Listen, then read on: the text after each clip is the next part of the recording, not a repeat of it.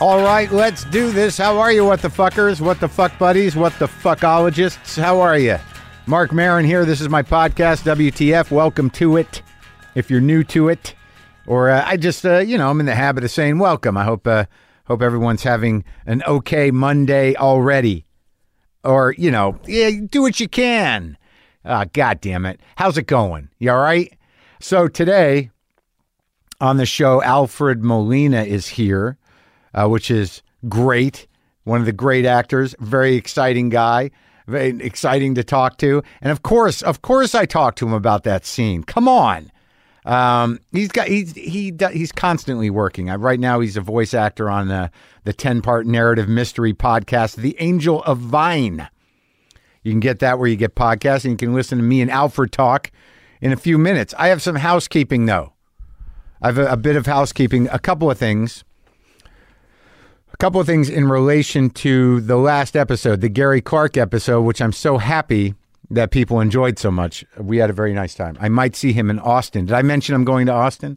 Have I mentioned that? I've been, you know, I don't know if I've gotten you up to date, but let's do the housekeeping first, which is I was talking about Jason Isbell, who made a statement on Twitter, which was old guitars aren't really all that special. And uh, I, I didn't do any research. I don't know why. I just saw that part of it. But I don't want to misrepresent Jason's view of old guitars because the tweet he was responding to was if you were kidnapped and were being forced to tweet so things appeared normal, what would you tweet to alert us you need help? Old guitars aren't really all that special. So it's the exact opposite, which makes more sense. But, you know, I'm willing to believe shit at face value at first until someone calls me out and says, dude, that was a that was an ironic.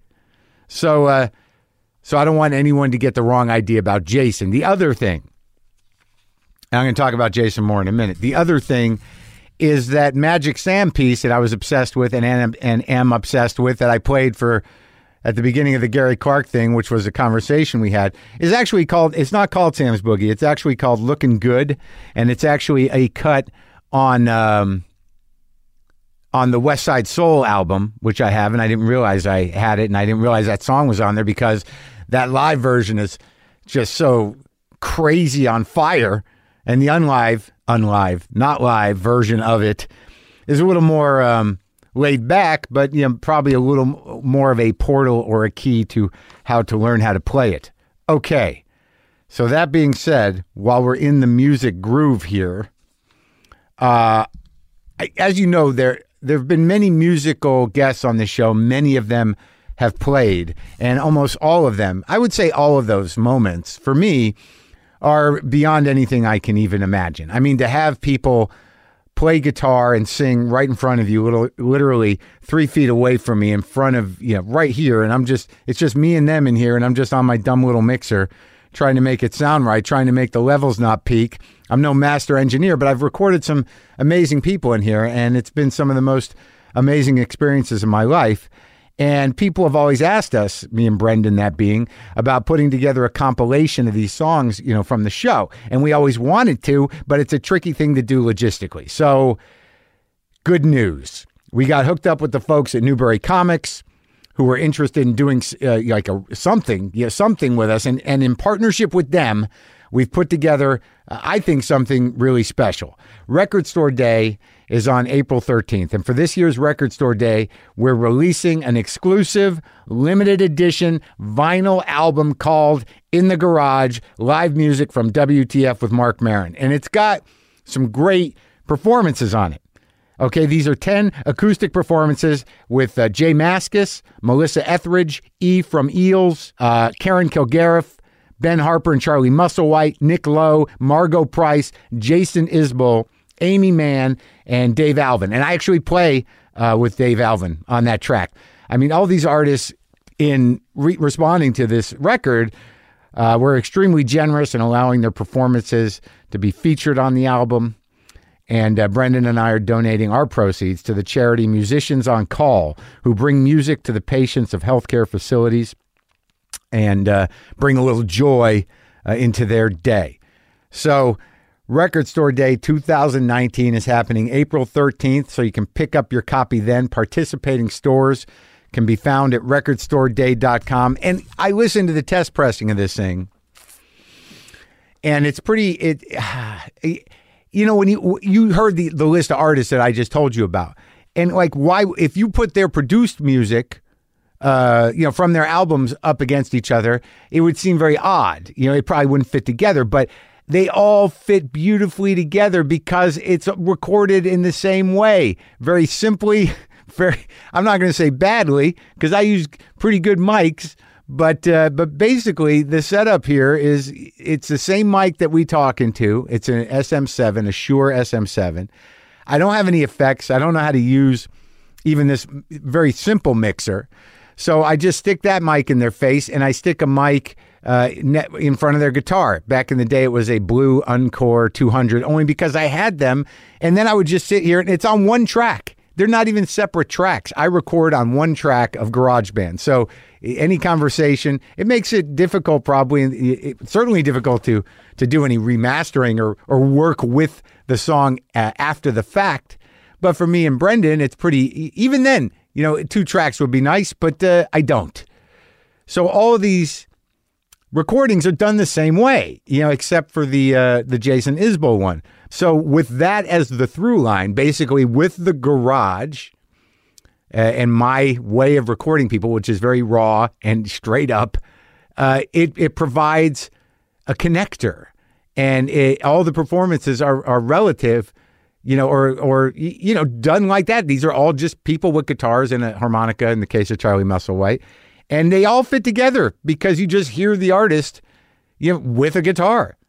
And I tell you, man, uh, I you know I can't like I can't tell you how I like talking to people, of course, but there's also something about these recordings that I think are are exactly like what happens here uh, all these were done, I believe, in the old garage. But these performances were great, and every one of them, sitting across from J Mascis with his antique Gibson, just going at it. It's just amazing. Melissa Etheridge is probably one of the most charismatic and, and moving performances I've ever seen in this place.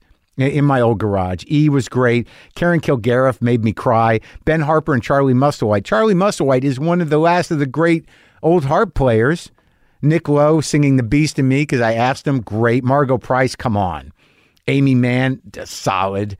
And me and Dave Alvin, Dave being very gracious, letting me play with him. But the Jason Isbell one is the only one that wasn't recorded here in the garage. And I've told this story before, but just so you know, you know, in relation to us talking about music, in relation to us talking about this release of this record, Jason Isbell, I didn't know a lot about him or his music until I realized that we were both going to be doing the same show up in Minnesota, in Minneapolis, I think. we were we were both on an episode of Wits, that uh, radio show, that podcast. So I I got in touch with him probably through Twitter initially, and I said we should talk, and then I got caught up on his work.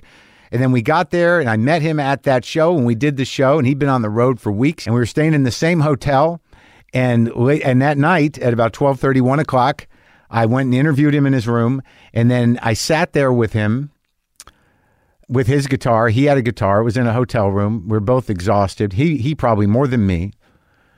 And I sat in front of him and I held the mics. I held one mic to his guitar and I handheld one mic to his face and I sat in a chair right in front of him and he did that song Elephant and it was one of the most moving musical experiences I've had in my life.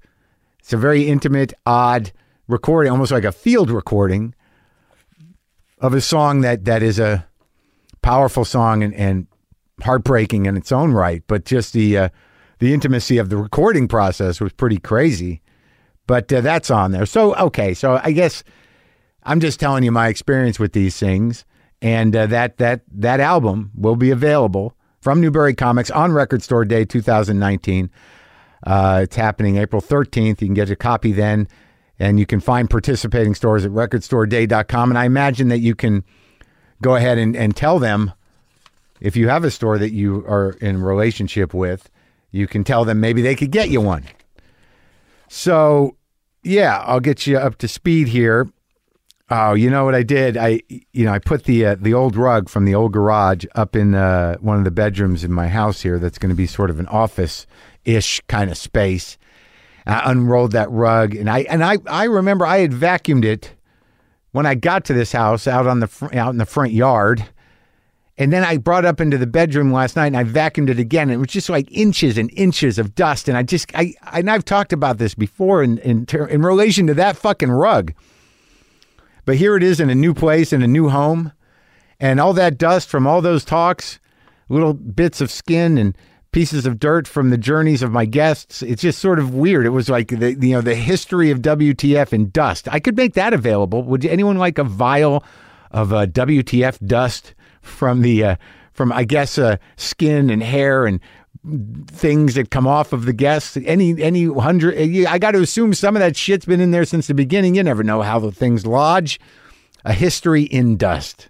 But now I, I threw it away. They should I should I kept it? What do you keep shit for? Why am I even keeping that rug?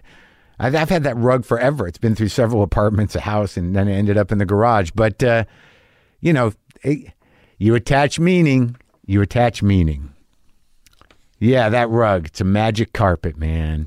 Yeah, man. Magic carpet. Mm-hmm. Bam, bam, down, down, down, down, down, down, down, down. I like to. I don't even know the words to that magic carpet ride, but so yeah, I'm going to uh, be at South by Southwest for a few days this week. Uh, the premiere of the film, The Sword of Trust, that I am in, uh, Lynn Shelton film, a completely improvised movie. It was uh, shot. I mean, I, th- I think some of you were with me during this. It was shot in Birmingham, Alabama.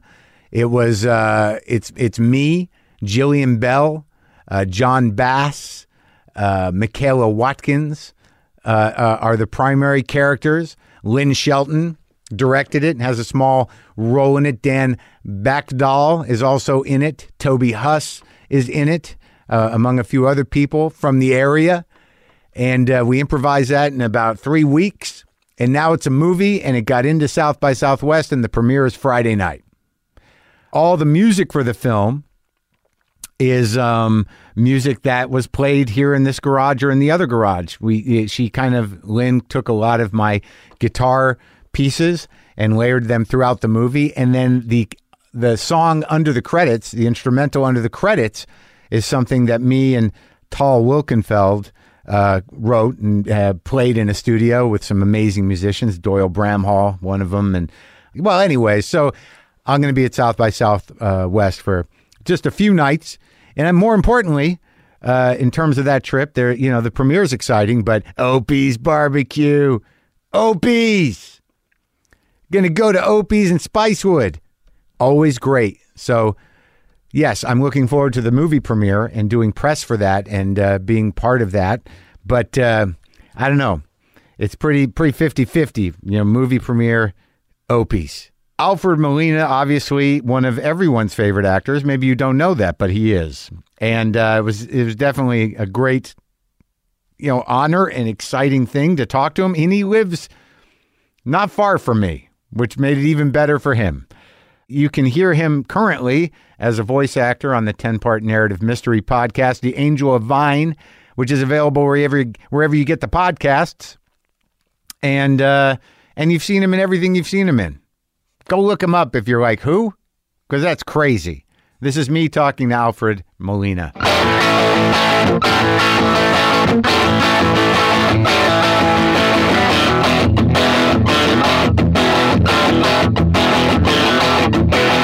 How long you lived in up in this area? Only about a year and a half. It's, um, I lived in I lived in Hollywood before that. Because uh, you had to? No, just because it's just it's just where we ended up. You know, there was uh, when we, when we first arrived in the States, uh, we arrived in New York, and uh, the uh, when was that? That was 90, 93. Uh-huh. Uh, and I'd been coming here to work um, on and off since the mid eighties. Yeah, but always just for a specific job or something yeah. like that. And this time uh, we came out and it, we kind of made a conscious effort decision to uh, to live here and you know to do the LA thing. Do the LA thing. Yeah. But we arrived in New York, and I was we were hoping to stay in New York. Yeah. But then my then agent kind of said, "Oh no, you know you you you got to be where the action is." Blah blah blah. Right. Come to LA. So we kind of came to LA, and uh, but what I didn't realize in my naivety at the time was that L.A. Hollywood is not the center of the film industry. It's the center of where they make the. It's the center of the film business. Yeah, right. You know, it's Yeah. where the deals are made. It's where you know, it's not where the work is made. Not not as much anymore. No, and and we could have easily. I mean, I can see now we could have easily have stayed in New York, which we preferred. Um, But then you're going to fly, be flying out here every other week. and- yeah, but you know what? I, that's not so bad. I mean, you know, it's not like you. You know, they fly you and they take care of you. It's You- it's. Uh, you can still do it. You can still go back to New York. I could, I could, but you know, now of course, I think we missed out. We sort of missed the boat a little bit. I think because you missed the window to get the uh, Yeah. to buy the building in Brooklyn. That's right. Yeah, when, when things were cheap. I mean, it's uh, mind you, I've always been, I've always had terrible luck with with buying houses like that. We've always, I've always seemed to have sold when the market was low and bought when the market was our high. Yeah. it's no, I've never been one of those people. You know, I have friends who are like that. Friends who kind of do, do things like, oh, got this for a steal. You know, Yeah. you know, I got, you know, and and they'll say things like, there's all these buzz buzzwords like, you know, I bought when the, I bought it when, you know, when, when it was mm. a, a when it sank. I bought Yeah. this when it was good. And Aren't they I- annoying? Those people. they piss me off a little bit because because it's because what they're saying there is what they're, they're not celebrating the fact that they've had a stroke of good luck. They're celebrating and lauding it over you of how stupid you are that you didn't manage to do the same thing. You didn't- you it's a kind of it's a kind of modesty brag combined with a sort of slap around the face. Eh, you know, it's like you know I could do this and you didn't. Right, yeah. It always reminds it reminds me of that great thing that Chevy Chase used to do when he was on uh, Saturday Night Live when he was when he would inter- you would say, "Hi, I'm Chevy Chase and you're, You're not." not." Yeah, yeah. It's like, "Hi, I'm a you know, I'm a lucky fucker and you're not." yeah, you don't have the foresight or the wisdom or anything. You're, just, you're or the luck. Yeah. You can't. Yeah. How do you function in the world? I'm a lover, you're a loser. Yeah, right. yeah, but the thing is, like, I don't know about you, but I buy when when I I've only owned two houses in my life, and uh, I live in them. I don't I don't ever think like I, I always think they're too expensive. The two I've bought,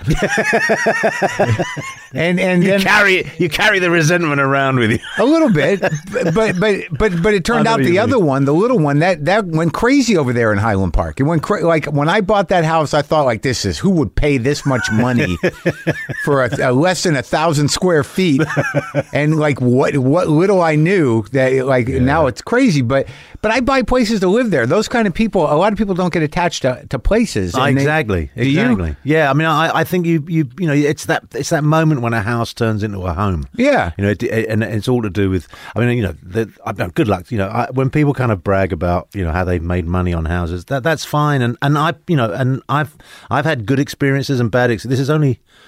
This is only the third house that I've actually owned. Right. So you like to live Um, places. You're not thinking like I'm Yeah. going to buy this and I'm going to. You're not thinking when you buy it that you're going to sell it. No, no, I'm, I, I never think of the house as a possible investment Yeah. or something that is going to make me money in, in the years to come. You know, Right. It's just, I mean, the house in Hollywood. I was in there for, I was in there since '95. I was there for the best part of 25 years. And you lived in the hills. Yeah, no, we lived. Uh, we, I, I, we lived in what was told. I was the, the realtor said we were Hollywood Hills adjacent. Oh, so not No, the hills. Not the hills. It was like you know, we we saw the hills at the top of my street. It was there was suddenly this precipitous rise. Yeah, yeah. But, where, uh, where those you know. houses were. You could see the houses that were in the Yeah. hills. And, and and I remember the, the realtor saying, uh, "And you're really close to Sunset Boulevard, and that's where the action is." you know. and, the first action I was aware of w- on my street, it was we moved there when the neighborhood wasn't so Yeah. gentrified as it is now. And the set, the third night, I think the third or was certainly within the first week that we Yeah. were there, in bed, one o'clock in the morning. There's some noise outside. I get up, I look out the window, and there's a hooker in our driveway. Working? Well, she's making a deal with someone. She's having a little argument with some guy. I don't know. They were maybe they were just negotiating the deal.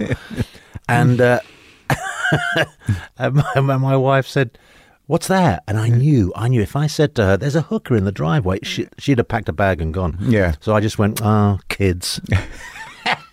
you know, because I just I just knew that she wouldn't have borne that. So, uh, When I but, bu- but now it's kind of it's, it's kind of fancy. smartened up now. When I got my house over in the other place in Highland Park, like within a week, someone had tagged my wall. They'd spray painted. and I was like, "Holy shit! I'm, it's already someone else's territory. What? I, what is happening?" And uh, but it leveled off. But you you grew up you were in England most of your life. Oh yeah, yeah, yeah. I mean, I didn't, I didn't come to, I didn't come to uh, the states until I was in my forties. Really? Yeah, yeah. So where'd you like? What was? Uh, where'd you grow up in England? I I don't grew, know. up, I grew up in London. I was I uh, my my just quick my background is basically my parents were my father was Spanish, my mother was Italian. They what were what he do? my father was a waiter, Yeah, and uh, my mother cleaned hotel rooms. She was she a- was Italian, like Italian Italian. Italian, Italian, not Italian American. I, I I did an interview once and someone and I said someone said oh, and your mother was uh, your mother was Italian and I and I said yeah she's Ita- she was Italian and the interviewer said uh, from uh, New York Brooklyn I said no no Italy she's not Italian American and your dad was Spanish. yeah from, Ma- Spain. from Spain that's right yeah Madrid Really? yeah just outside Madrid I've been there. I've uh, I was in. Uh, oh no, I haven't. I was in Barcelona. Do you now? make so, your mind up Mark. Yeah. I'm just trying to seem international.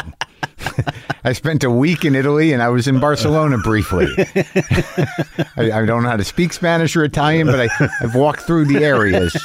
But but uh, so did you? Were you? Did you grow up with the languages? Yeah, yeah. My uh, uh, my parents, my parents, kind of both of them. They they had finished their formal education by the time they were like 15, 16. My dad was a uh, worked as a labourer in Spain before he kind of joined up with some trade union militia, and he was he was an, he was a refugee from the Civil War in Spain, Oh, really? and he arrived in England uh, just in time for World War Two. Oh man. So he couldn't go back to Spain, so he uh, he he just signed up. He signed up to the British Army. So after the revolution in Spain, because he was on the uh, He was at, he he were, he was in a trade union militia. He was on the Republican side. He was fighting at, at, after, at fighting Franco. uh huh, and they they got pushed out. Yeah, th- uh, there was uh, a lot of uh, a lot of refugees um, who were political refugees. They they went. Um, a lot of them joined the refugee trail into France. Yeah. And uh, from there they kind of scattered around the world. Really, uh, many went to South America, Latin America. My dad went to France. Um, it's here where the family history gets a bit murky. Yeah. He spent some time in France, certainly enough time to learn how to speak French, Yeah. And then he ended up somehow he ended up in um, in England. Murky, like a well kept secret, murky. Well, Murky, like no one, I never quite found out what he was doing. That my mother, t- I remember my mother once told me, "Oh yeah, yeah, your your father was in the Foreign Legion," and Yeah. and I think uh, that sounds a bit fanciful to me. Right. I, I, you know, because I think. From what I know the Foreign Legion, once you're in, it's really, really hard to. You can't just pop in for a few months and kind of go, you know, guys, I'm good.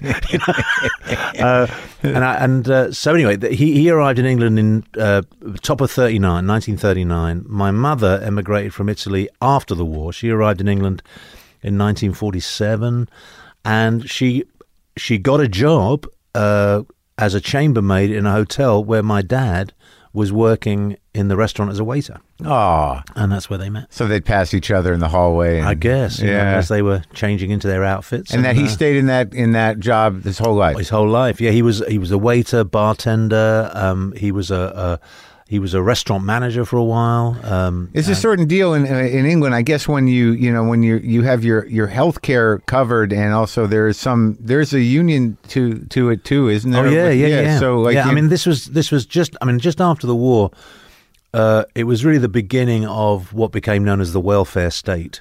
uh-huh. You know, where you had uh, universal health care, you uh, a free education, um, all of that stuff. And I mean, I I. I think I may be part of the last generation in England who I got educated from the age of five to twenty-five, and I didn't pay a penny. And it was a good education. And it was a good education. I went to a good. I went to good schools, uh, parochial schools. They were, they were Catholic schools, yeah. and I went to drama school. I got I got my degree at drama school, and you know, and that was it. I mean, And- there were, I mean, all I had to all I had to find was like my pocket money, you know, Right. But, but all my tuition, all my school expenses were all covered. It's a beautiful thing. Yeah. There, and there was no shame in the working class then. Not at all. There was Yeah. a great. There was, in fact, if, quite the opposite. There was Yeah. a great deal of pride. You know, there was a movement after the war.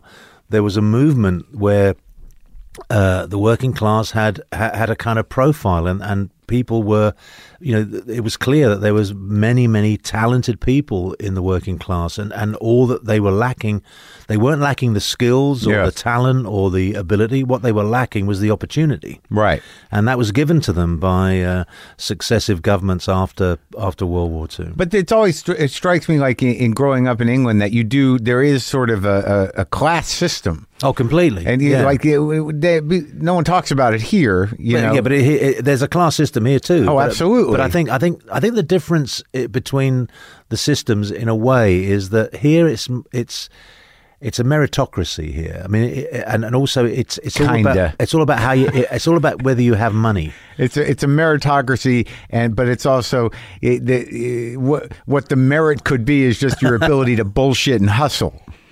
So it's And not- make money. Yeah, And make money. I Right. mean, that's you know, the- if yeah. you can make money, then then it doesn't. It, it- seemingly at, at this point, especially with this president, it doesn't it doesn't fucking matter how. Yeah, I tell you, here, here's here's the thing. Here's the, here's the difference that I I this is my theory. Yeah. When you talk to an American, when you're talking to someone from America, Mm-hmm. Like you- me. yeah, you hear the accent, Right. Now, all I can tell from your accent Yeah. is I can maybe have a vague guess at where you might be from. Hmm. But your accent doesn't give me any information about your education, your your financial status, uh, how you were raised, or anything Right. like that. When you talk to a Brit, Yeah. all that information is in there in their accent In seconds. you can kind of tell, you know, Yeah. you, you, he's middle class, he's working class, he's upper class, he's had an education, she hasn't. Yeah. You know, you can. There's all that, and it's all subtle, it's all subliminal, but all that info is there. And as Brits, we kind of we respond to it and act on it. Yeah. You know, so someone comes in. I remember being when I was a student. Constantly being told about, you know, you've got to you've got to neutralize your accent. Other, my first my first agent actually said to me, "You really got to calm down with the uh, London accent because otherwise you're going to be playing Spanish waiters all your life." Because my name was Alfredo, Yeah. you know, and he was saying drop the O or change it. And I, but I mean now, It was that uh, like it was that obvious. Like Yeah. London was a bad Oh, accent. yeah. What was the preferable Well, accent? it was like when I, when I when I went to drama school, my accent was a lot more kind of a lot rougher than it is now. I mean, I I I sweetened it up, you know, because I took his advice. This was 1971. but how do you, and then it just sticks, or you Yeah, are, you are you putting on an effort now? No, no, no. This is now how I talk. But but I think that's that's after years and years of you know kind of Like what did you and- used to sound like? Well, it was all sort of a bit like that, you know, a bit kind of thrown back in the mouth, you know, Yeah. a bit kind of, you know, oh, hello, hello, Mark, you know, all right. And, but of course now when I do it, it does feel to me affected. yeah, when you do your old accent. Yeah, but when I well, at the time it was just the way. I mean, every now and again, my my my uh, my daughter said to me once, she said, "Dad, when you get," I said, "I can really hear." The London when you get angry, Oh, there it you know, comes. yeah. because it's suddenly it's kind of Yeah. you know, suddenly it goes from uh, you know it goes from this to kind of like I fucking told you. How many more times? That's interesting. That's when it comes but out. then- it's but it's then still makes- in there. It makes sense because we all, you know, at those moments of high emotion, we always betray ourselves. you know. Right, or, or or you betray yourselves, but no, but you're you're probably being more honest on some level. Yeah, That too, that you know, too. like then that's when people go, "That's who you Yeah, are." that's the real That's Fred you. Molina. I can Yeah. see it now. you faker. but so, what was the educate? Where'd you go to drama school? I, I went to the Guildhall School of Music and Drama, or uh, as it was known then, the Guildhall School of Screech and Trauma. Uh, we and it was a very good education. You know, it was it was a kind of classical education. It was, uh, you know, this was the very early seventies. But did you do? Were you doing it in in high school or whatever you? Oh Call yeah, it? yeah. When I when I was at high, well, yeah, our version of high was Yeah. secondary school. Yeah. I went to a, a Roman Catholic secondary school for boys. Were you very Catholic? No, no. My parents sent me there just in case. In case what Yeah. there was a uh, God. just in case there was a god. you know, my my parents my parents were not what I call kind of they were like part time Catholics. You know, well, Spanish in Spain and Italy, those are big yeah. Catholic I mean, they were strongholds. they were raised they were raised Catholic, Yeah. but they weren't practicing. Right. In fact, in fact, if anything, my father was actually very anti-clerical. Yeah. He had some experiences during the Civil War that kind of really kind of turned him off the church. Catholic and- fascists? Yeah, yeah the, all the Catholic fascists. Yeah. and uh, and my mother was just you know so they sent me to a Catholic. No, I was I was baptized. Right. They sent me to a Catholic school. Right. Uh, but that was partly because it was a good school and it was the nearest one to where we lived. you Sure. know, My so- brother went to a Catholic high school and he's a Jew. there you go. yeah, my parents' choices weren't quite so stark, but uh, I get it. yeah, there was some point where my brother went to like some school and he came home singing a song about you know Jesus loving him, and my parents were a little taken aback. Had to sort of set him straight with the vague notion that uh, we don't do the Jesus thing. we're not sure what we do, but it's not that. It's not. That's right. That's right. That's right. I remember. I remember my coming home from school one day. I, mean, I was. I, I was. This was primary school. Yeah. I must have. I was younger than ten, certainly. I remember coming home and telling my dad that one of the priests or one of the nuns at school had told me off because um, I hadn't gone to. I'd, I'd said that I, we didn't go to mass. yeah. and the nun had said something like, "Well, you know, you're going. To, you know, there's a good chance that you know people who don't go to mass will go to hell. Yeah. something like that." And I told my dad, and he hit the roof. He was so. He was so. I'm not. I'd never. I'd never seen my dad. It was sca- scary, actually. He was like screaming and shouting in Italian, Spanish, and and he went down to the school. He went down to the school Yeah. uh, the next day, and he kind of just was screaming at the headmistress, and just you know. And after that, I was What was the What was he screaming about? well. It, it, he was just basically just saying, you know, don't talk to my son this way. How dare you Terrorize say the these kid? things to my kid. You Yeah. know, sort of. Uh, I, I, I remember he said something about, I know about you people. I saw, I saw things in Spain. I, you know, and and uh, he told me this story Yeah. that he had seen in the in the bowels of some church. He had seen uh, sort of the bones or the the pr- of of babies, mm-hmm. and he believed this may this may well have been just him swallowing, you know, propaganda. Yeah. but he said that these were the these were the bones of babies who had been born from nuns, Uh-huh. and how they'd been killed and kept there secretly, or you know, all this kind of really wacky stuff. But then I and, I and I remember thinking, oh, come on, you know, he's, he's probably he's probably exaggerating. Yeah. But then, of course, you talk to kind of hardline Catholics, and you kind of know that there's there's all that sh- there's all that shit in the background. you know, Ah, there's layers and layers of- yeah, and you kind of and you start thinking, well, maybe Yeah. There's just maybe there was a there were elements of truth in that. But anyway, on that day, he was Yeah. absolutely furious. But the irony, of course, was that he scared the bejesus out of me because he was so angry. But when I went back to school the day after, I was like the hero for a couple of days. You know, hey, your dad, your dad, your dad told Mary's sister Mary Kevin that she was an old arsehole. So I was like, you know, I you was like- started a revolution. yeah, I was, I, I was like the cool kid for about Yeah. you know a day. Yeah, you you fought the fight against hell. That's right.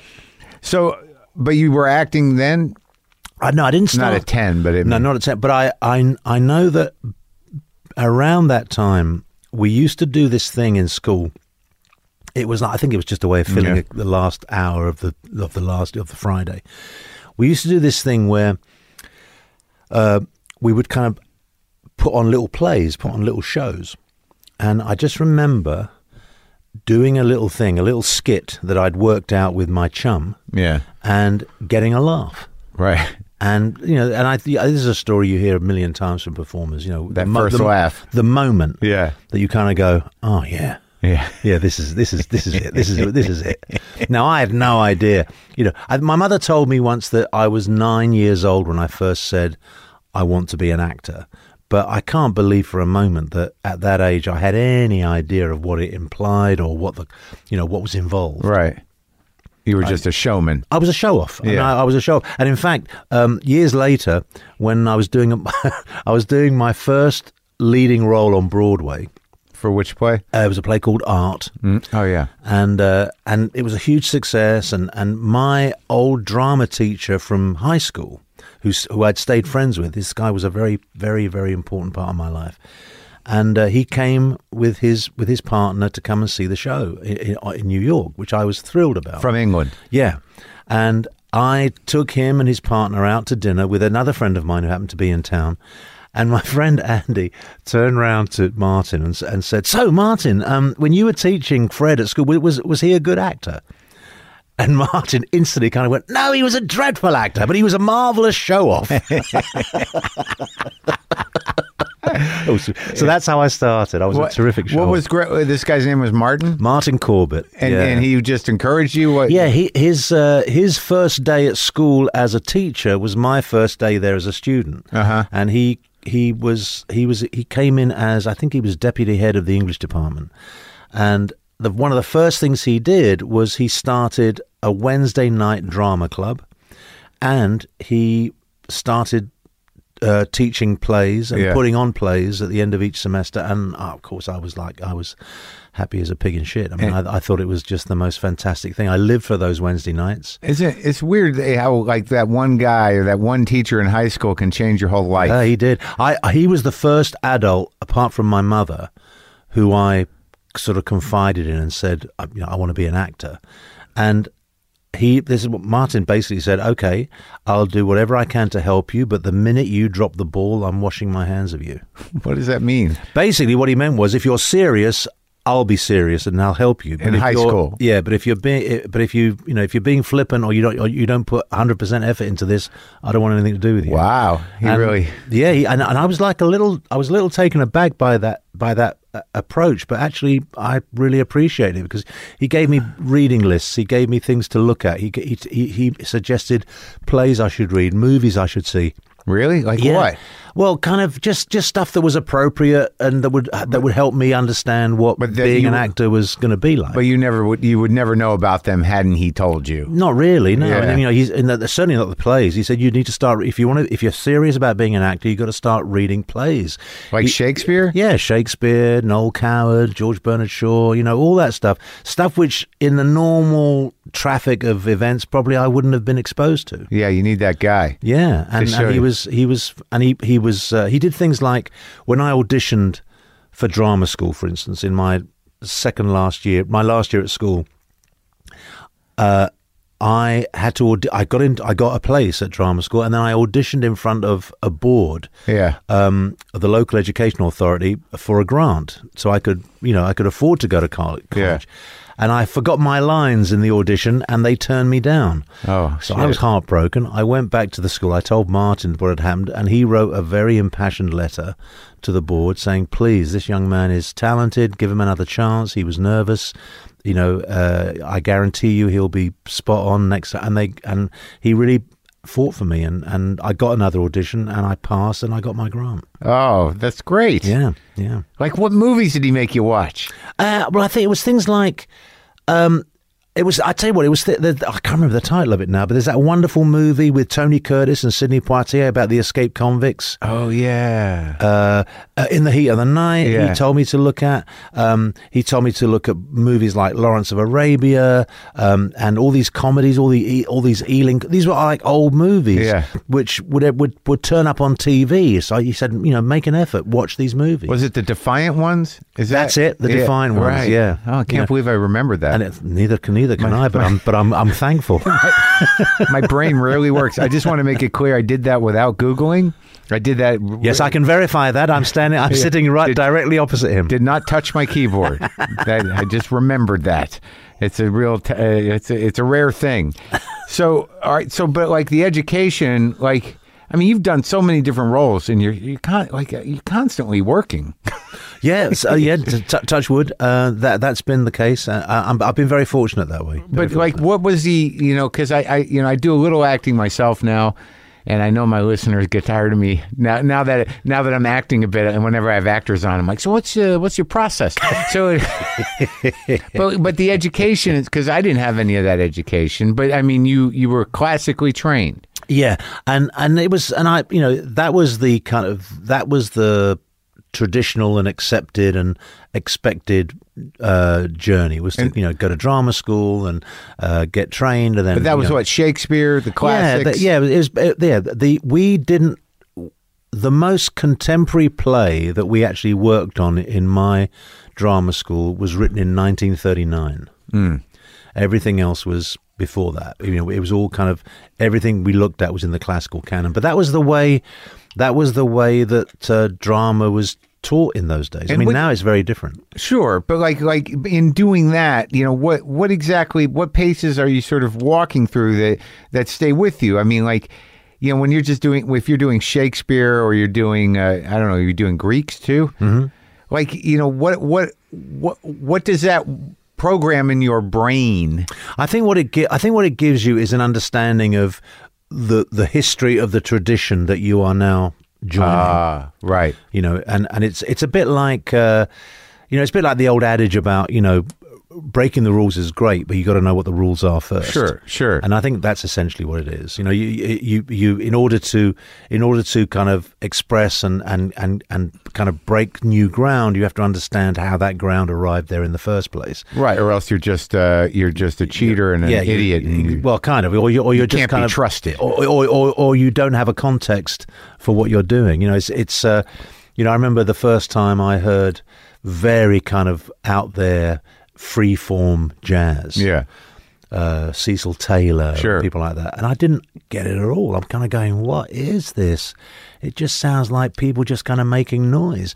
And then it was a, a friend of mine who was a jazz fan said, "No, no, no, you got to understand. These guys, they could play you anything you ask them to play. They they've arrived. They've they've journeyed here to get here. they've They- journeyed to fuck you. they, yeah, they haven't just they haven't just landed and kind of gone, "Hey, what's this? A saxophone? Oh, what does this do?" But this You is know. the seventies, you said. Yeah, I was at drama school from seventy two to seventy five. So when you get out, I mean, is the heyday of experimental uh, British theater? Is it, it's a little? It's already going. It's already. Oh yeah, yeah. There was uh, when I when I came out of drama school, there was a very healthy alternative theatre circuit and a theatre scene. There were lots of small companies kind of applying for project grants and so on, and they were doing some really interesting work. There was a big explosion in uh, in, in feminist theatre, in, in in kind of gay theatre, alternative theatre. There was loads of these wonderful disparate voices, people making work, making theatre. Yeah. Sometimes they do it in a garage or they do it in a small little black box somewhere in the middle of nowhere. They would tour, you know, touring art centres, working class, working men's Did you do some social of that club. stuff? Yeah, yeah. I, I worked with two companies.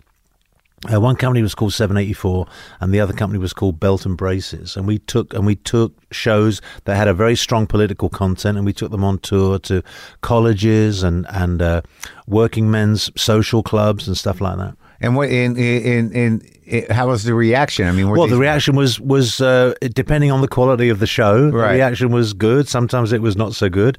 Uh, we did a play. Um, uh, we did the, uh, for instance, with Seven Eighty Four. Uh, with sorry, with Belt and Braces. I did the what was then the original British production of a Dario Fo play called "Accidental Death of an Anarchist." Oh yeah, I remember that. And that was a that was a hugely kind of successful. We had a very successful tour.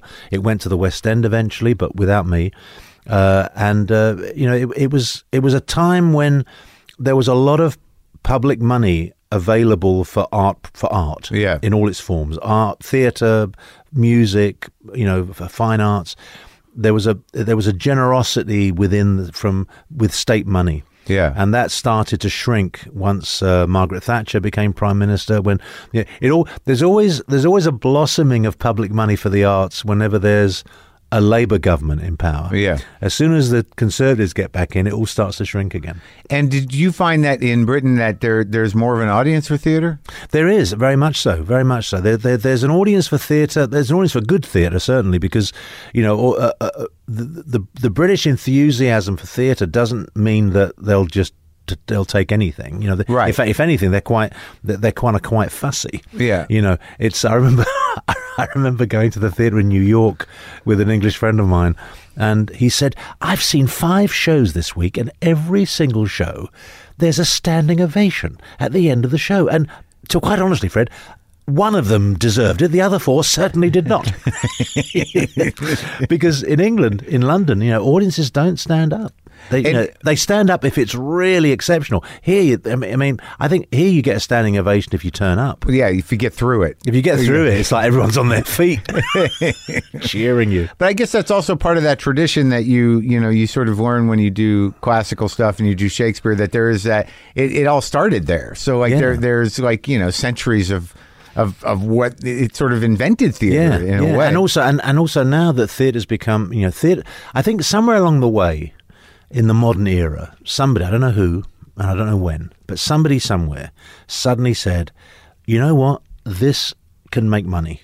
This is Right. th- you know this is a this is a good workable business model." And so people like Cameron Mackintosh, who was you know a, um, a, an independent producer that I worked with, they started putting money into the infrastructure. You know, they started they started renovating theaters, so making the whole experience of going to a theater much more pleasant. Yeah. You know, when I was a kid, going to the theater was a bit of a challenge because the theaters were a bit grubby. Right. They were run down. You know, Yeah. you couldn't get you couldn't get a drink in the interval. You know, the the, the ice cream came in these tubs and it it was weeks old and warm. You know, there wasn't there wasn't much care. Warm ice cream? Warm ice cream, kind of basically like a thick milkshake. That's really bad. Yeah, it's disgusting.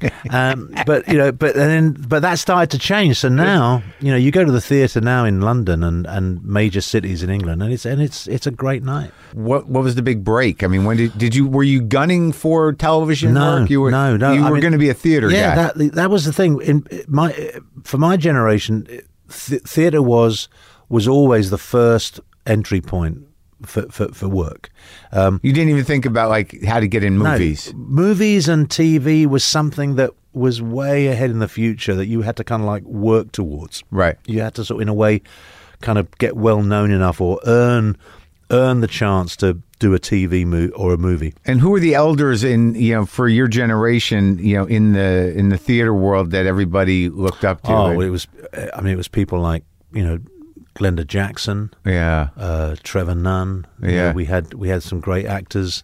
Uh, you know, uh, Donald Sinden, um, uh, Peter O'Toole. Yeah. Uh, you know, there was some. There were great. There, there were actors who were like maybe 10, 15, 20 years ahead of us. Yeah. Who were doing great work, and that was what we aspired to. And and the idea of getting into the National Theatre or getting into the Royal Shakespeare Company, uh, working with you know really good provincial companies like the Bristol Old Vic or the Exchange Theatre in Manchester and so on. That was what you aimed for. Yeah. Um, but it was always theatre because that's all we were trained in. I mean, there was no when I when at my drama school there, were- the the the most technological class was a class that was rather vaguely called radio microphone technique.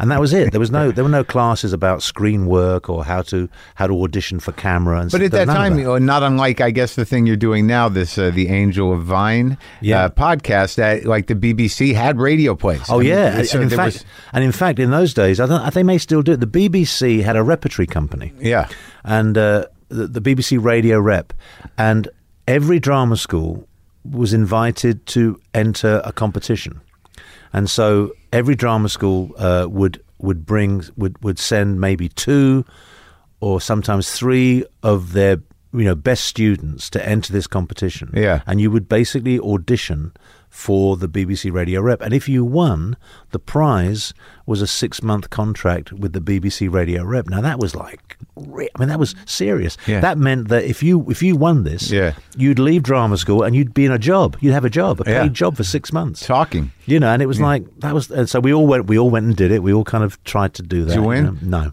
I like I did one. I did a radio show for the BBC in one of their old hall. Like they have like those. Pla- even the BBC in that building. You know, I'm in this room that has an audience in it, and it it, it has its own history. You're like, Yeah. a lot of shit happening here. Yeah, you, you know, there's like a, a tra- not a tradition, but.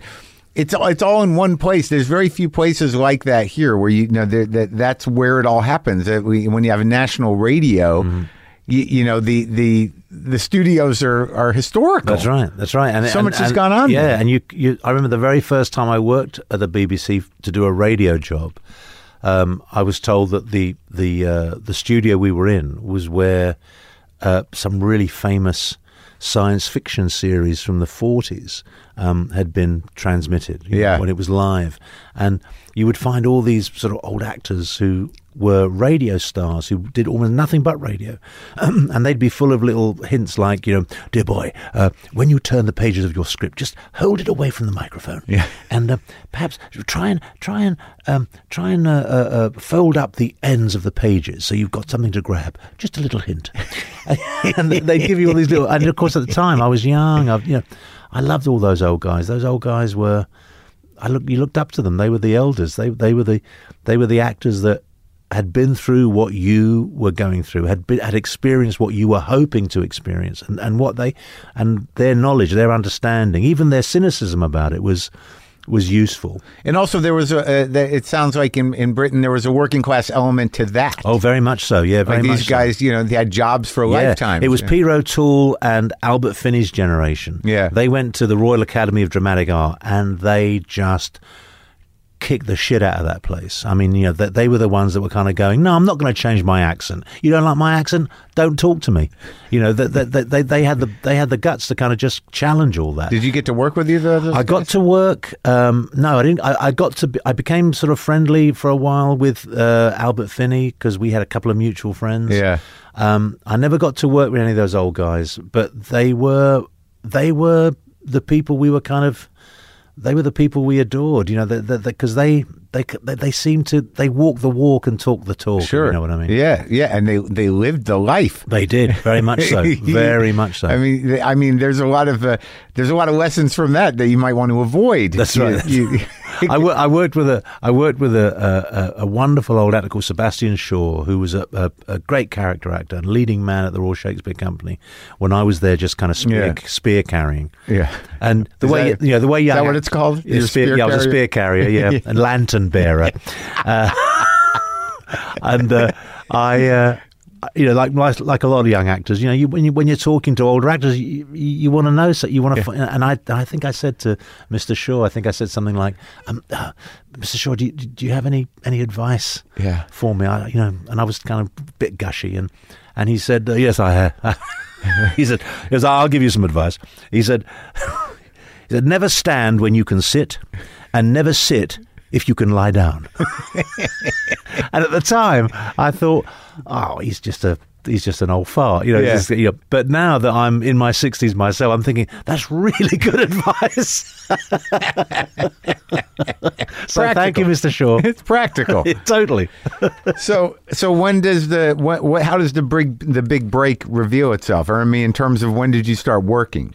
Well, I I, I, I was always working, uh, not always doing what I wanted to do, or not always doing necessarily what, what was the best thing to do. But but, you I- seem but that's just part of your work ethic. yeah, I just yeah, I mean, I, I just uh, you know, I grew up with I grew up in a family that really lived paycheck to paycheck. was your dad on board with the acting? Not really. No? not really. He thought he he he was a little. Um, he was a bit bemused by it, and then I think he became slightly irritated by it, and then he just dismissed it. You know, because it, uh, it wasn't. It didn't seem to be of any consequence. to Did he see? you know. He didn't get to see any of your. He got to see a few things. He got to see a few things. I mean, he was he was he, but he I don't know. There's something about he never quite was able to express any pride or any enjoyment of what I did. There was always a caveat. There was always it was always kind of like almost uh, begrudgingly acknowledging what I was doing.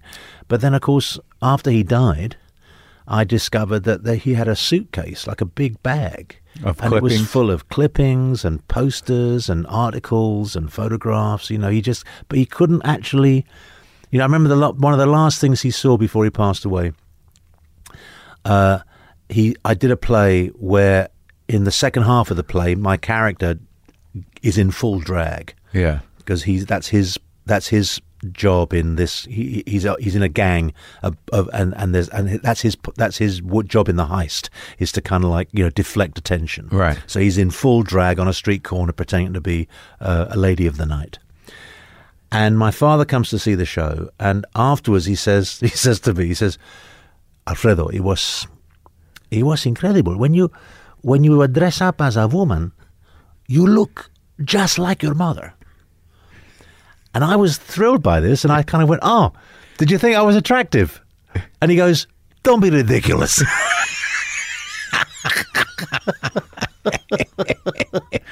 so that was that was the best. That was the closest I got to a compliment. Was I, when I was in drag, I looked like my mum.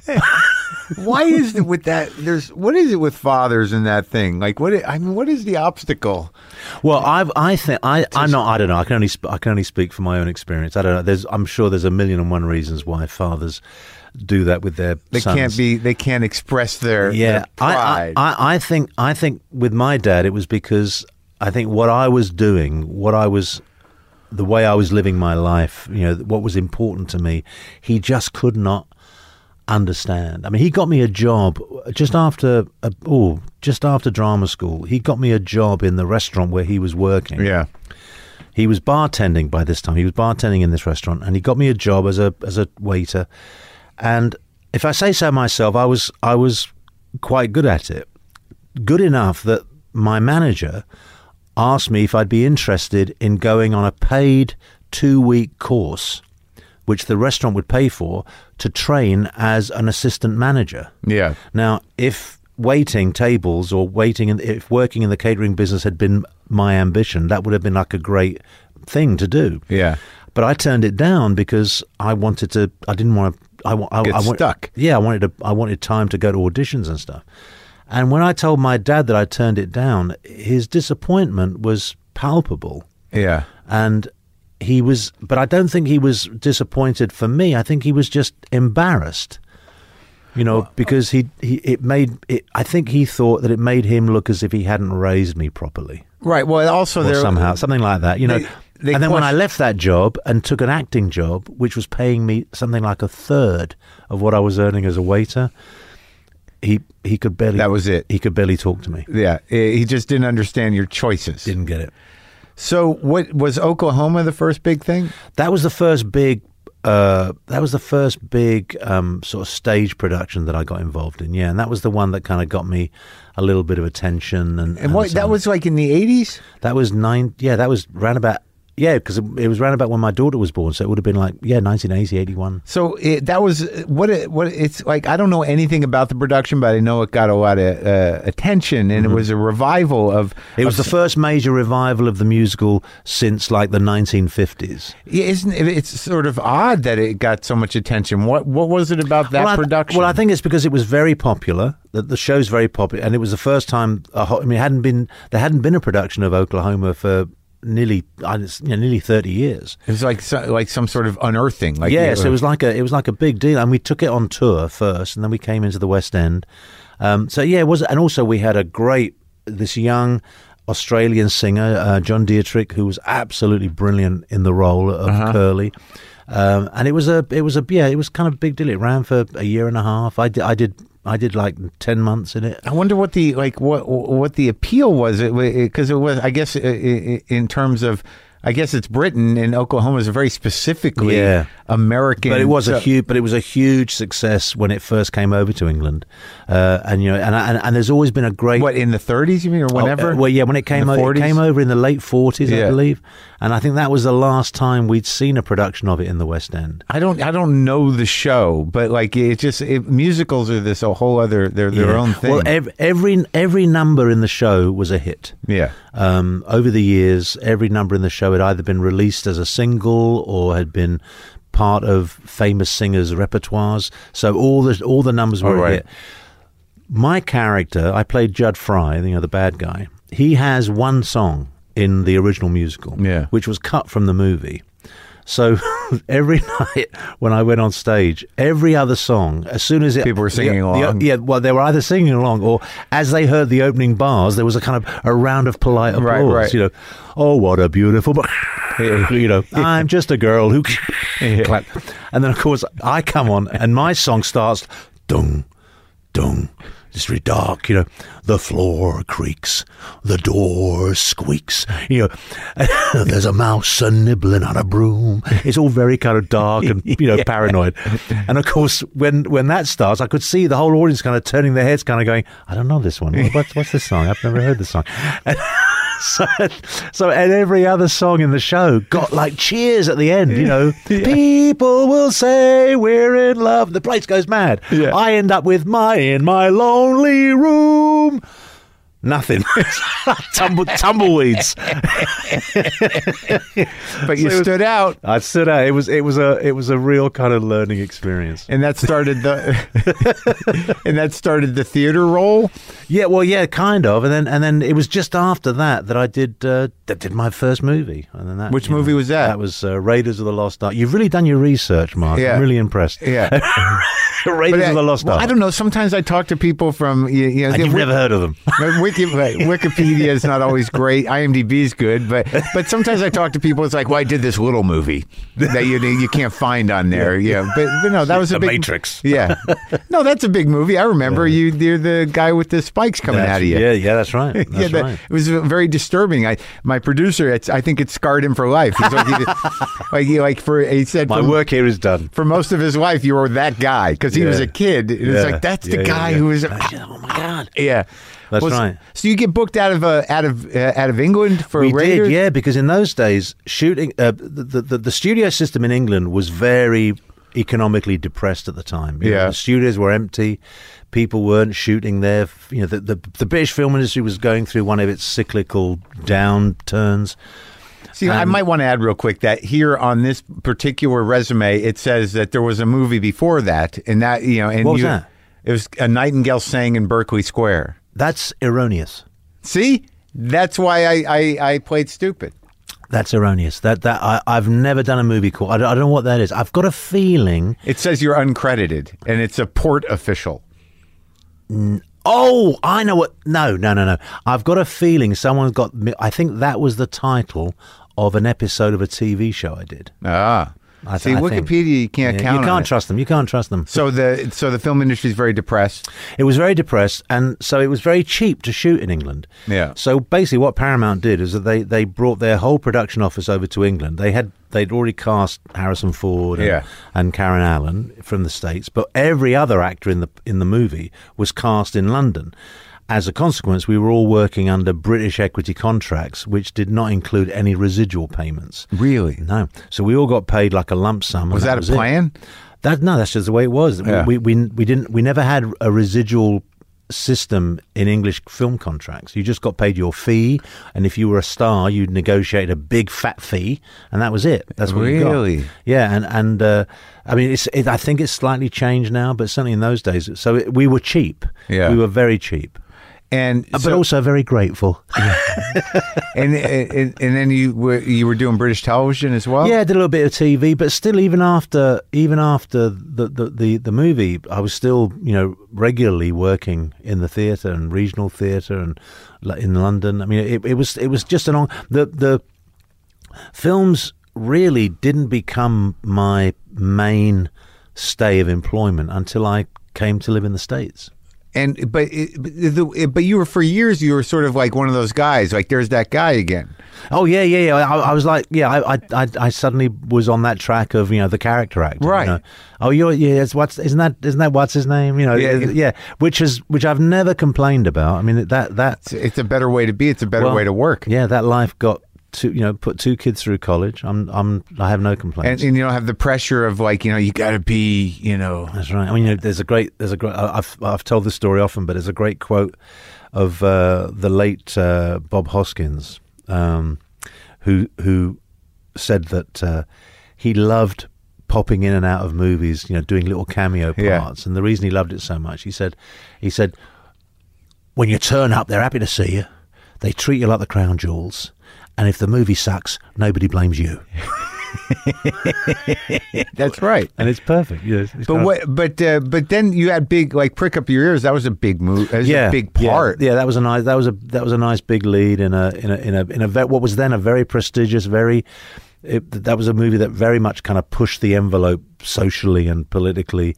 You know, um, it was the first time that we saw uh, a, a gay relation, al- albeit a destructive one, but a gay relationship portrayed uh, as as a relationship and not as some kind of you know secretive criminal uh, you know kind of endeavor. You know, it, Yeah. it, it was it was uh, it was the opening up of a whole new way of telling a story. You know, and, and of course it was based on true events and everything. So that, it was quite that was quite an important moment. And such a disturbing character. Very much so. Yeah, Yeah. very much so. I mean, it was that was the first time that I actually spent a lot of time before shooting actively researching the role and the history of these two characters. You know, Gary Oldman and I, um, we'd been friends. and You know, we'd we'd done a, a play together, and uh, and we we spent three or four weeks just every day together, just kind of working out these timelines Yeah. of you know where where where these characters were at, at at any particular moment. So when we arrived to shoot the movie, we kind of felt very much at home with with the characters and with the events of the story and so on, and uh, and that really took, that taught me a great lesson, you know, and and that's something that I've continued to do whenever I've worked on, particularly when I've worked on films where I'm playing a character who actually existed at some point. Well, that and, and I would imagine too, like because you did do, uh, you played Mark Rothko in Red, Yeah. and that he was a complicated character. Very much so, yeah, and and interesting. The the uh, the more complicated they are, the more contradictory the information you get, the more interesting it is to play. What do you mean Uh, contradictory? Well, in the sense that um, uh, there used to be an exercise at drama school that we used to do. Where Yeah. You would write down a list of all the things that your character says about himself, and then you write a list of all the things that the other characters say about your character. Right. And the best writing is often when those when those things. Comp- uh, con- contradict each other. Yeah. You know, if a character says, "Oh, I'm just an ordinary person," Right. You know, I'm just, you know, and then someone else says, "Oh my God, what, you know, I saw him the other day. He was drunk and dancing on a table." Yeah. You know, that kind of contradiction. You think, "Oh, there's some there's some interesting stuff to work on." Ah, right, in there," right, you know? right, yeah. Because in real life, we're all contradictory. We all Sure. we're constantly contradicting Yeah. ourselves. Uh, and so that was, you know, uh, so when when th- with Mark Rothko, you know, I read all the stuff that he'd written about his work. Uh, I read, you know, I, I read the the the, the um, uh, was it Breslin Bre- biography? yeah, the, the, the Breslin uh, biography, which is absolutely definitive. Yeah. Plus, uh, Christopher Rothko, um, uh, Mark, uh, Mark Rothko's son, Christopher, has written a fantastic book, which is a kind of analysis of his dad's work and and and and where his dad was at in his life at any particular time. So all of that stuff was very, very useful and very helpful. But ultimately, the last thing an audience is paying for is to watch an actor schlep his his homework on stage with him. You know. yeah. So you have to integrate it somehow. Yeah, you, what you what you do is what at least what I do is you you absorb as much of it as that is useful, and then forget it. Yeah. Because ultimately, all you're doing is really create recreating what's on the page. Right. You know, you can't suddenly decide to rewrite something because you happen to know what he had for breakfast in 1959. But you believe that it goes in there and I think, yeah, I think it's- lodges it- itself. yeah, it becomes part of your. I know I'm going to sound terribly highfalutin now, but it, it becomes part of your creative DNA, Right. In some way, Right.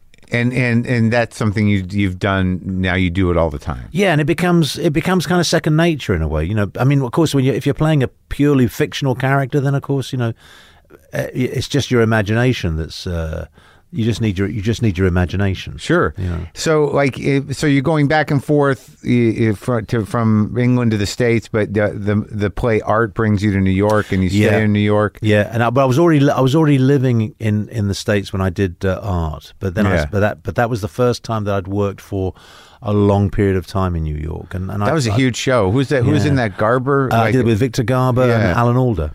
Yeah. great great company. We we we became we all became good friends, and we've remained so. Uh, Alan, it Alan Alda's a good guy.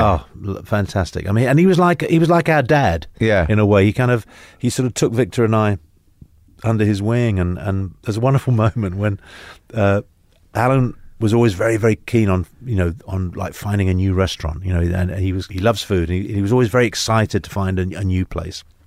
And he came into work one night and said, "Guys, there's a great new Italian restaurant. It's uh, you know, uh, and he mentioned the name of the chef. Yeah. He said they've just opened downtown. I'm, I'm gonna I'm gonna get my uh, I'm gonna get my assistant, and he gave a name. He said, I'm, I'm gonna get my assistant so and so to do it. And I said, oh, I thought so and so was your assistant.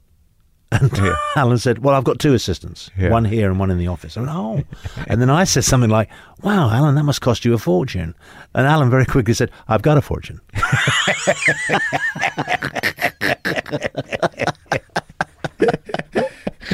I loved how he was just. And what? How? What? How do like? Because like I, you've done a lot of movies. Some of them I've seen.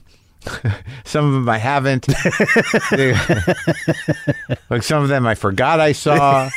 But like, but you work with uh, like how much? Uh, uh, like when you work with somebody like uh, Jim Jarmusch. Yeah. Like you, how, I, I'm trying to remember how how big the part in Dead Man was. It wasn't very big. It was basically one scene. We I I had one scene in the kind of trading post. Yeah. Johnny Depp and Gary Farmer come in. You know. Yeah. And, and there's this kind of uh, you know negotiation which gets very tense. Um, uh, and that was the only time I I, I, went up to. We, that he was shooting it in somewhere in Oregon. And I went up there for a week, and I was there for three or four days, not doing much. And then we shot all that stuff in, in like one day.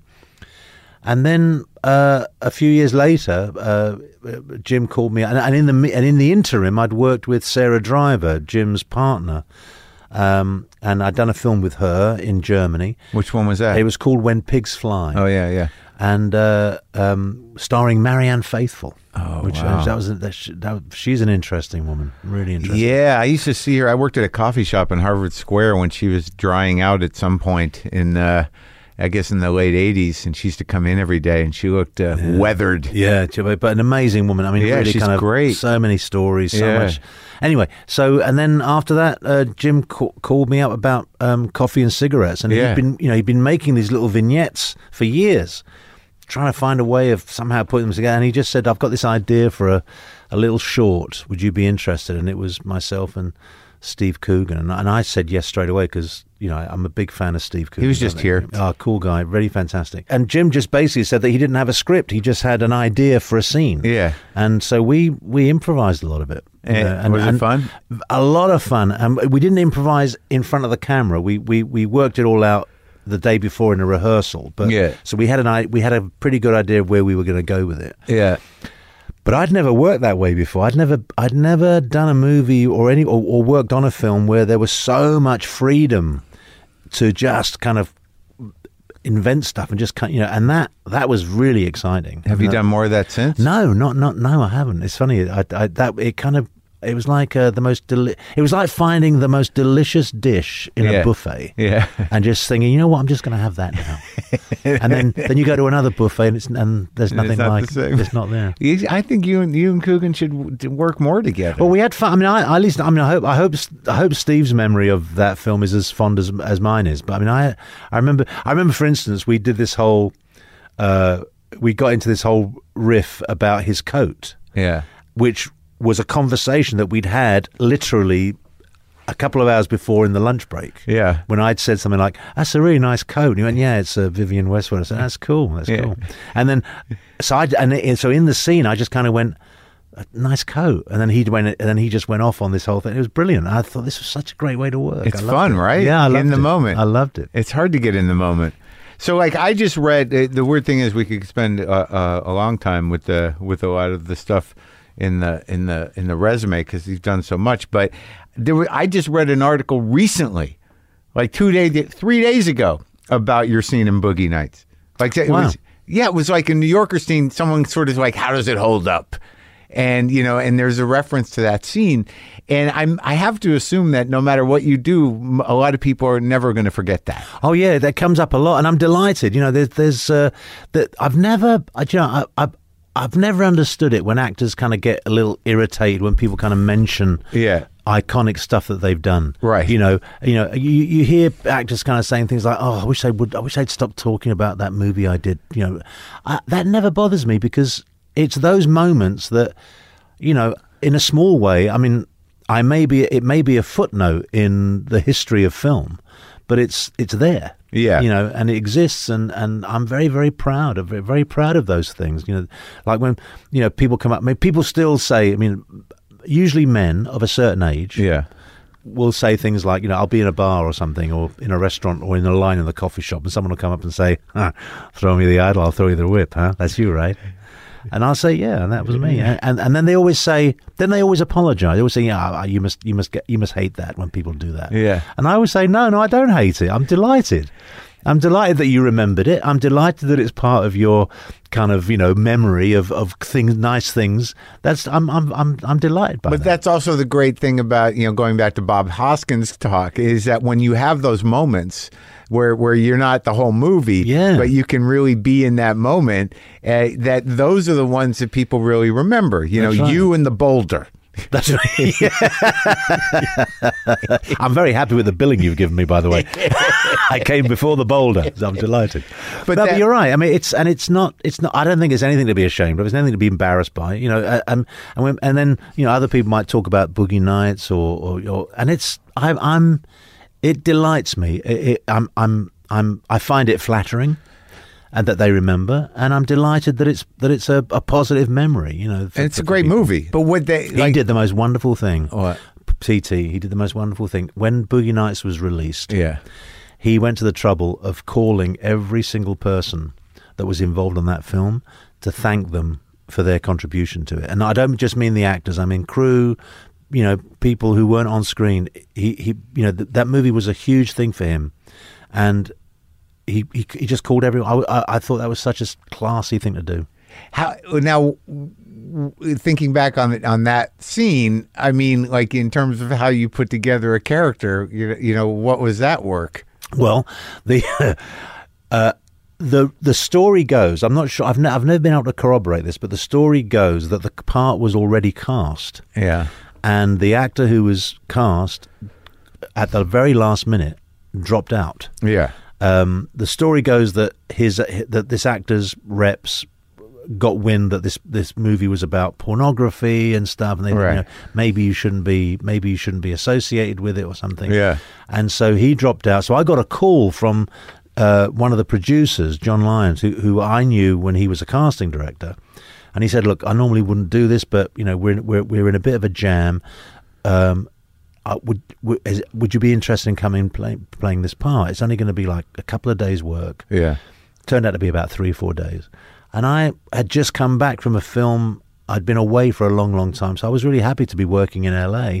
And I said, "Sure." And then he said, "Well, I'll get I'll get Paul to call you." So Paul calls me and says, "Okay, this is the part. He's a coked up drug dealer on a shotgun rampage." And I went, "Yeah, I'll do it." Because I was thinking I've never done that before. Yeah. So I said, "Yeah, I'll do it." And then uh, he sent me the script, and he explained who this character was, how it was loosely based on this character that actually existed. You know. Nash. Uh, he, he was based on someone. I think Eric Bogosian. Yeah, no, yeah, played yeah, him in another movie. I but think his name was Nash, Yeah. but he was like uh, Armenian or, or Iranian or Israeli. Yeah, it and he- was the club owner guy. yeah, and he and he was he was kind of into drugs and porn and stuff, and yeah. So, but I, I thought this is going to be great fun, great Yeah. fun to do, and and and it was we had a wonderful time. I think he played him in the in the John Holmes movie. The, yeah, was it Wonderland? Wonderland, yeah, that's it. Oof, that's a disturbing movie. Yeah, very much so. but uh, but that set must have been crazy. That It was, and it was, and it was a lot of fun because PT was very inventive. He the scene with you know the with with the crackers, Yeah, you know, firecrackers, He yeah. he he basically, uh, he told the young man who was playing uh, Cosmo, you Yeah. know, the young kid who was like lighting the firecrackers. He, the firecrackers were full bore. They were like, you know, they weren't damped down. So, and he said, and he said to this kid, just light them any old time. Don't worry about continuity. Just light them whenever you want to yeah. which of course the sound man just kind of went nuts, you know, because how do you? But w- but he had a, he had a good re- he, what he wanted to do is he wanted all the actors except me to be really genuinely sort of Right. struck Yeah. by them. Yeah. So whenever you had a shot of the three, you know, Thomas Jane, John C. Reilly, and Mark Wahlberg on the sofa, and they're jumping Yeah. every time they, that was for real because Yeah. they didn't know when it was coming. You know, this guy would just light them and just throw them, bang. But in order, and I said, well, how am I? How am I not going to react? Because I'm going to be hearing. So what they did is they they plug one of my ears were pl- was plugged up, and the other ear had an earwig in it. Yeah. So I couldn't hear anything. All I could hear was dialogue. Right. So for me, every firecracker just sounded like Yeah. very kind of vague, faint in the background Right, noise, yeah, which yeah. I didn't react. So they're all jumping out of their skins, and I'm walking through the scene like I can't hear it, like oblivious, like in this coke cloud. And it was such a brilliant idea. It was Yeah. so brilliant, and it because of course it created this weird. There was this weird energy in that scene, you know. Yeah, because everyone just- else is like freaking out, and I'm just floating through it like you know, like Yeah. like I'm oblivious, which I was. Yeah. It's just singing. I loved it. I, we had such a good time. It must have been. There was a there was, the, the, there was a John C. Reilly did an interview somewhere, and he said, uh, and he was being asked about that scene, and he said, "Yeah, yeah, we were just." We were just sitting on the sofa watching the Alfred Molina show, which it kind of was. It was a good show. and you worked with him again on Magnolia. Yeah, yeah, had a nice little part in that. That was interesting, and you know, he's I, I love I love his work. You know, I was I was a fan. You know, I I'd seen Hard Eight, you know, his Yeah. first movie, which I thought was fantastic. So this was a, you know, I just I would have you know I would have I said yes even before you know even before John finished his first sentence. Really, Yeah, and what like like when I saw Spider Man Two, where he played the, the Doctor Octopus, yeah. Like I like see the thing is is like you bring something sort of like so visceral to like almost anything you do. Like that that that guy seemed almost like uh, I mean, the way you played it was uh, yeah, like it was almost Shakespearean somehow. Like, it, Well, that's that's very kind of you. but you know, Uh, it was so like is that a nice way of saying over the top? right. but but but that's good. It required that. Yeah, well, and well, it was partly that was that. Uh, I'm I'm glad that came across because that was partly to do with uh, Sam, Sam Raimi. I think what he wanted was something otherworldly somehow. He wanted Yeah. he, he wanted he wanted his villain to be in the same way that in the first one, Willem Dafoe's Right. villain in the first in Sam's first Spider-Man movie Yeah. had this kind of larger than life. He had a kind of he had he had a style Yeah. you know and i think i think sam was was was into that you know and and so it was uh, but that was another again that was another another amazing experience working in a way that i'd never worked with before i'd never i'd never done a movie that was so technically complicated before Yeah? you know yeah it was and, and all the, the cgi and the animation and the, all the all the technology that was that was employed in that film was at a level that I'd never experienced before, and it was exciting. It was it was like a real. It was like making movies in a whole other way I'd never done before. So it was. Did you? was- But did you have to wear arms? Yeah, well, there, there, in some, yeah, there was a huge rig um, that that was operated by puppeteers. There was uh, there was another rig that was on cable. Wow. Um, there was some some of the, some of the shots were animated and CGI'd and stuff. I mean, whenever there were close ups, and I had the arms, you know, behind me, kind of oscillating very very gently. That was all because you know the puppeteers were giving it life. They were, and they were at. This is the interesting thing. The the puppeteers that were operating the arms Yeah. were actors themselves. So they were kind of they they were giving the arms a kind of I don't know a, a kind of personality. So each arm had its own thing going. We we ended up calling them Harry, Larry, Flo, and Mo. you named the arm. We named the arms Harry, Larry, Flo, and Mo. Yeah, You still are you? Do you get excited about every job? I do. Yeah, I do. Because I, think that's yeah. what reads more than anything else. You're not Yeah. just I, like I haven't lost my, I haven't lost my joy of it, and I think it's partly because I'm, you know, I look. I know this is where I might sound a bit sentimental, but I, I, I look at I look at my family and what they had to do in order to allow me to do this. You know, that you know that they may not have understood me all the time, but they always, but they made sacrifices on my behalf yeah. and uh, so I, I feel I'm, I'm I'm conscious of that, and I'm aware of it, and I'm thankful and grateful for it, and and and it's given me they gave me a chance to, in a way, to live a dream Right. that has become a very nice way to earn a living. It's it's given me a lovely life. It's given me a, a it's it's it's given me the chance to be part of a wonderful community Yeah. you know so i'm i'm uh, and i love going to i love my you know I, I, I say to people i love my tribe Yeah. you know i'm proud of them and i'm proud to be part of it The actors yeah anyone anyone who works in, in show business. in show business really And you do like it's like it's crazy. I mean, you do like voices. You're on Rick and Morty. You've done a bit on Drunk History. You show up like you know you do like you. Is, if you've got a few days, you'll go yeah, do it. yeah i'm a bit of a slut that way i mean i'll, I'll, I'll, I'll yeah I, I find it very hard to say no Yeah. But you know, I've said no in the past, but it's usually when it's really, really bad. But I mean, it's it's. Uh, luckily, I've I've I've always managed to find something that I've enjoyed in, in the work I've done.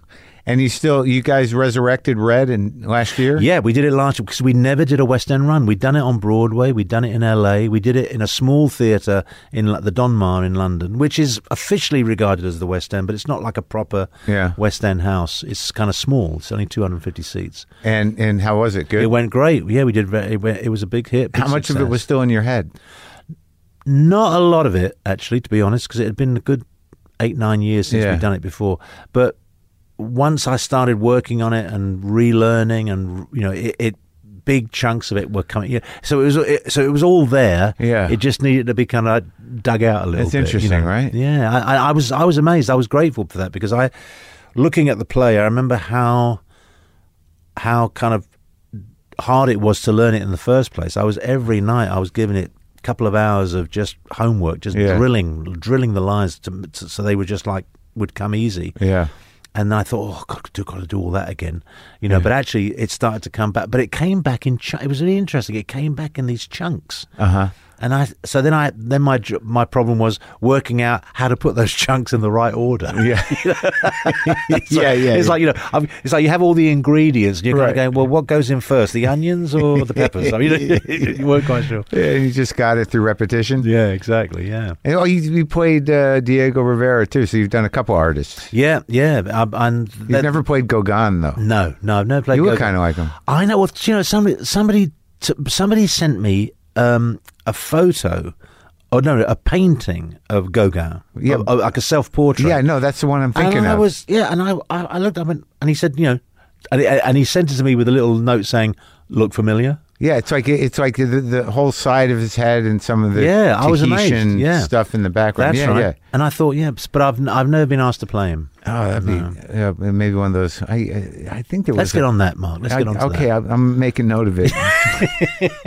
so let's talk about. Uh, let's finish up by talking about this uh, this podcast. Yes, Angel of Vine. What is that? Well, basically, it's uh, it's a ten part podcast, and it's it's a combination of it's a bit it's a combination of like L.A. noir Uh huh. and a little element of time travel, Yeah. a little element of documentary. Yeah. The premise is that um, a stash of tapes Yeah. are discovered, Yeah.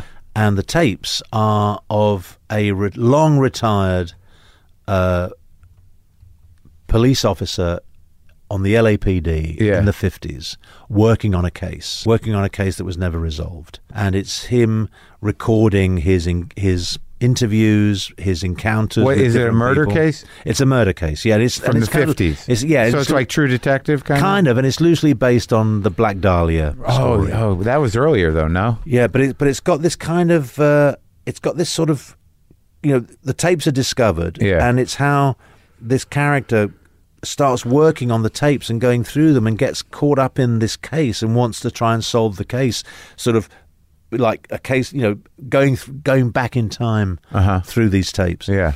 and so it's got this lovely there's a so it's got it's got all those elements and and it's it's it's radio theater Yeah. you know the, the, people use, often use these euphemisms like it's a movie in your head Yeah. it's it's a it's a film that's going on between your ears you Yeah. know. Uh, but what it is it's it's it's radio it's radio Sure. theater. It's what It- it's it- what existed before television. yeah, in a before- very kind of classic form yeah It's that, that's so int- that's what's amazing about this medium is that all of these forms, which were the primary forms of entertainment, Yeah. you know, before anything, That's right. are, are I mean, now the back. Great, the great gift now, of course, is that we have mobility, which means that you're not stuck sitting in an armchair glued to your radio. You can hear you can hear this Sure. anywhere. and do you guys record as a cast? Yeah, we record. We recorded as a cast. We record.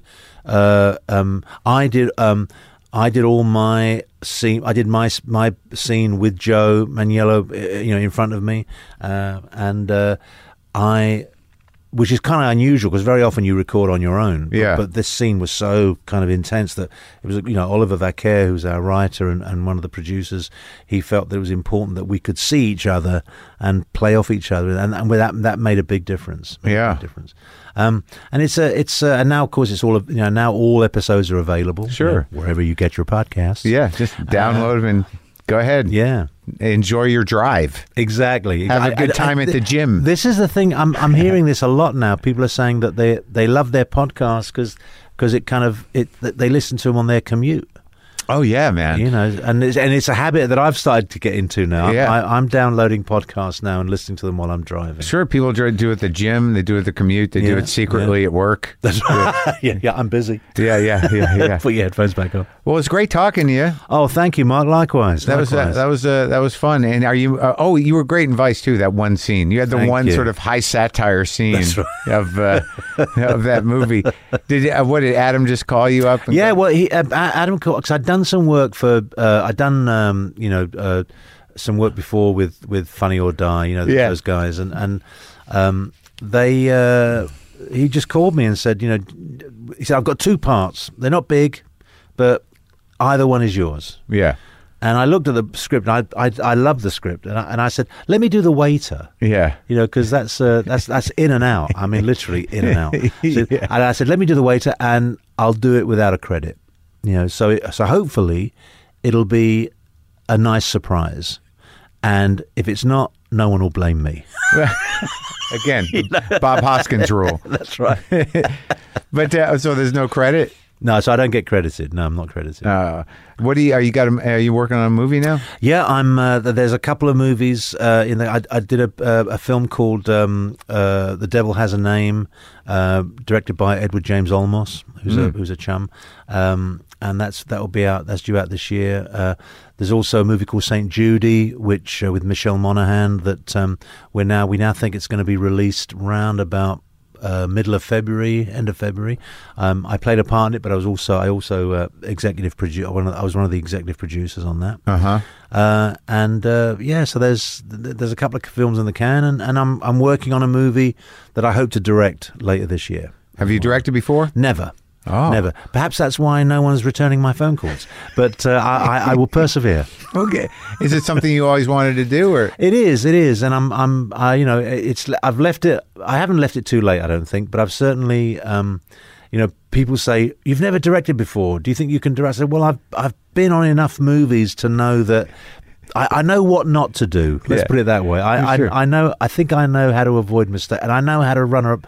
I, I know what what makes a day not go well. yeah, yeah? It's it's all about the DP. Yeah, it's all about the DP. It's all about the DP, and it's all about your assistant director as Yeah, well. know. right. AD and the DP. Yeah, that's the, And then you, you just pretend that you don't let anyone see how confused and frightened you are. That's right. Yeah, and, and, and I, I, uh, there was one. There was one thing. A director I worked with. I said. I said, what if? I said, if I was, if I was to direct a film, what would be your one piece of advice? And he said, always have a decision.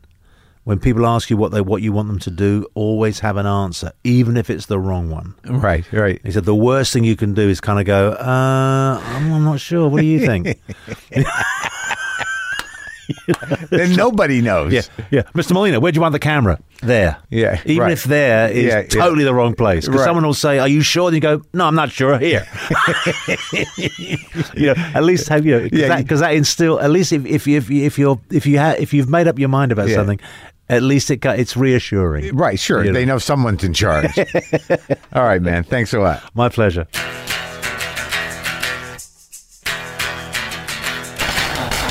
That was great. I learned some things that I didn't know about that scene. How genius was that? Again, uh, Alfred is a. You can see him in everything he's ever been in, which could take a lifetime. But he's also the voice actor on the ten-part narrative mystery podcast, The Angel of Vine, available wherever you get your podcast. And don't forget as well, studies show that security systems deter burglars, which is why securing your home is truly a necessity. At SimpliSafe, they believe fear has no place in a place like home. So they make SimpliSafe ridiculously smart with 24 7 monitoring for just $14.99 a month. So go with home security you can trust. SimpliSafe by heading over to simplisafewtf.com today. That's simplisafewtf.com. It's early in the morning, and uh, and I and w- me getting excited about a new angle on an old riff probably uh, made my neighbors hate me at 8.30 in the morning on a sunday. Okay here we go